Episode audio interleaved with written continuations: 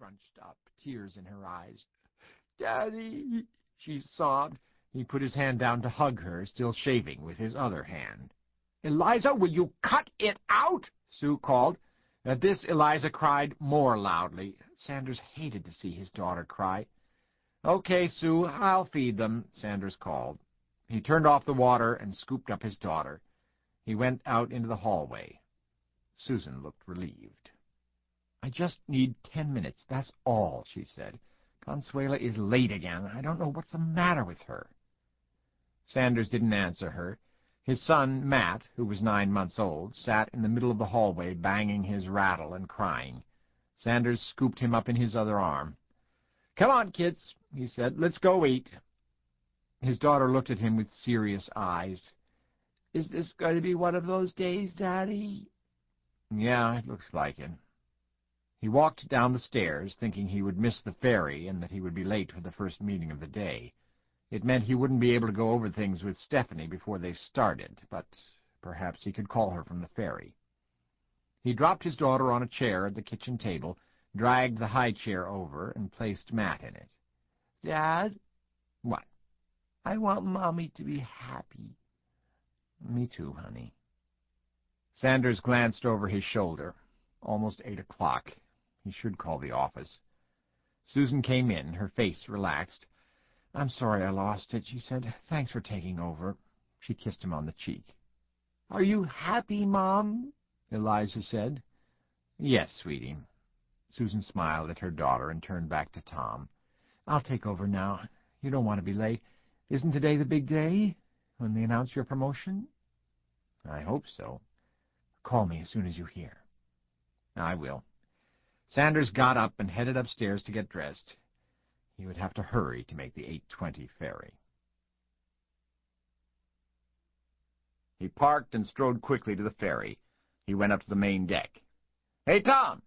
He looked over his shoulder. Dave Benedict was coming up behind him. Benedict was a lawyer with a firm that handled a lot of high-tech companies. Missed the 752, huh? Benedict asked.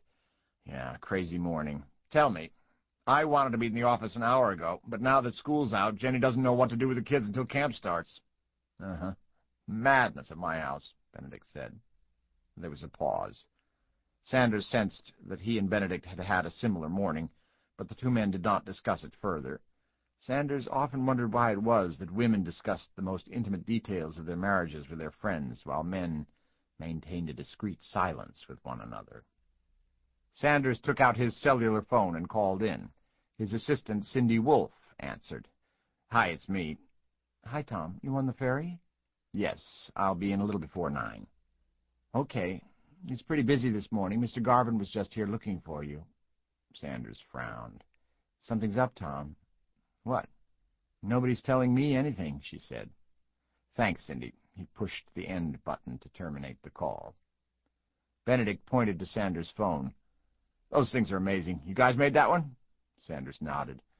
I'd be lost without it. It's got a memory for 200 numbers. You store them by the first three letters of the name. He punched in K-A-H to bring up the international number for Arthur Kahn in Malaysia. He pushed send and heard a long string of electronic beeps. Digicom's Malaysia operation was only a year old, and it was manufacturing the company's new CD-ROM players, similar to an audio CD player, but intended for computers. Most CD-ROMs were notoriously slow. Digicom's new ones, however, codenamed Twinkle, were twice as fast as any in the world. But now the Malaysia plant was having trouble manufacturing the new fast drives. The call rang through. There was a click, and a voice said, Hello? Arthur, it's Tom. Tom, good. You got my fax? Yes. And then, you know, I don't understand what's going on, Kahn said and I spent all day on the line. I had to, with Jafar gone. Mohammed Jafar was the line foreman of the Malaysia plant, a very capable young man. Jafar is gone? Why? Uh, he was cursed, so he left. What? Yeah, if you can believe that. He says his cousin cursed him, and he ran off to the witch doctors for a counterspell. Well, how long will that take? Probably a week or so. And what's wrong with the line, Arthur? I don't know, Kahn said. I'm not sure anything is wrong with the line, but the units are coming very slow. Well, what about the screen flicker? I think it's a design problem, Tom. We just can't build it. Sanders frowned. You'd better send me some units. I already have. You'll get them late today. Sanders sighed. Great. Who else have you told? Nobody. This one's all yours, my friend. Yeah, thanks a lot. You're going to bury this until after the merger, or what? I don't know. I'm not sure I can. Well, I'll be quiet at this end. Thanks, Arthur. I'll talk to you later. Sanders hung up. Twinkle definitely presented a political problem for the impending merger with Conley White, but he would have to deal with it soon enough. The ferry whistle blew, and up ahead he saw the skyscrapers of downtown Seattle. Sanders got to the fourth floor at nine in the morning and immediately sensed that something was wrong. There was a tension in the air. Staffers turned away or stopped talking when he walked by.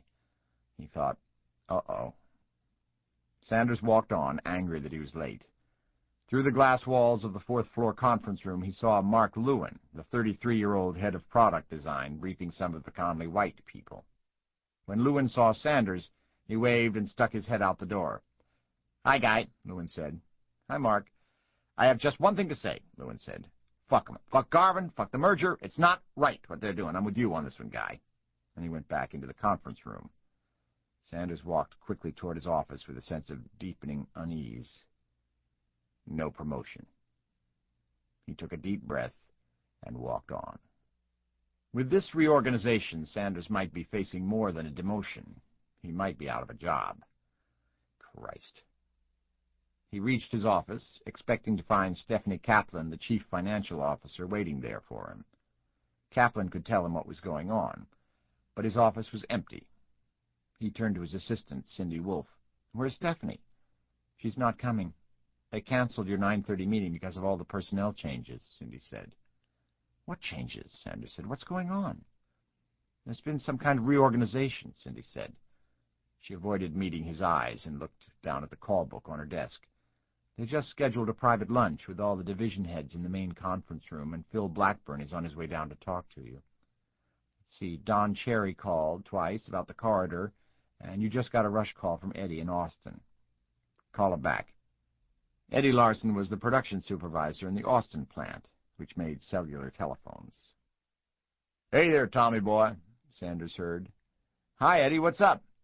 Is it true they're going to shut down the Austin plant? What? That's what they're saying down here. Conley White is going to buy the company and then shut us down. It's just a rumor, Eddie, so forget it. There was a knock on the door. Sanders saw Phil Blackburn standing there. Eddie, I have to go. Call me if anything changes. Sanders hung up the phone. His first impression was that the lawyer was smiling too broadly, behaving too cheerfully. It was a bad sign. Philip Blackburn, the chief legal counsel for Digicom, was a slender man of forty-six, wearing a dark green Hugo Boss suit. Like Sanders, Blackburn had been with Digicom for over a decade, which meant that he was one of the old guys. In earlier years, Sanders and Blackburn had been close friends. Not only had they grown up with the company, but their lives were intertwined personally as well. When Blackburn went through his bitter divorce in 1985, he lived for a while in Sanders' bachelor apartment in Sunnyvale, and a year later Blackburn had been best man at Sanders' own wedding to a young lawyer, Susan Handler. But their relationship became strained. Perhaps it was inevitable. Blackburn was a part of a new inner power circle in Cupertino in Northern California, to which Sanders, based in Seattle, no longer belonged. Now Sanders and Blackburn greeted each other with the wariness of former friends. What's going on, Phil? Big day, Blackburn said, settling into a chair. Bob has decided to go outside the Advanced Products Group for leadership of its division. So there it was. No promotion, Sanders thought. No raise. Blackburn said, Bob has decided that Meredith Johnson is going to head up the division. Sanders frowned. Meredith Johnson? Right. She's in the Cupertino office. I think you know her. Yes, but... Sanders shook his head. Meredith's from sales. The APG is a technical division. Bob doesn't expect her to run it directly. She'll, uh, oversee the APG division managers who will report to her, as well as the marketing division and the telecom division. It sounds like Meredith Johnson's going to be running this company. Well, I wouldn't go that far, Blackburn said. But I think there is no question Bob has placed her in direct line for succession when he steps down as CEO sometime in the next two years. She'll have four APG division managers reporting to her, Sanders said. Yeah. And who are those managers going to be? Well, the actual decision will be Meredith's. So it's Meredith Johnson's decision whether I keep my job. Well, technically, Blackburn said. Sanders sat back. If Garvin decided to turn the company over to some woman from sales, that was certainly his choice. But Garvin could still make sure he kept his division heads in place, the heads who had served him and the company so well. Jesus, Sanders said. I've been with this company twelve years.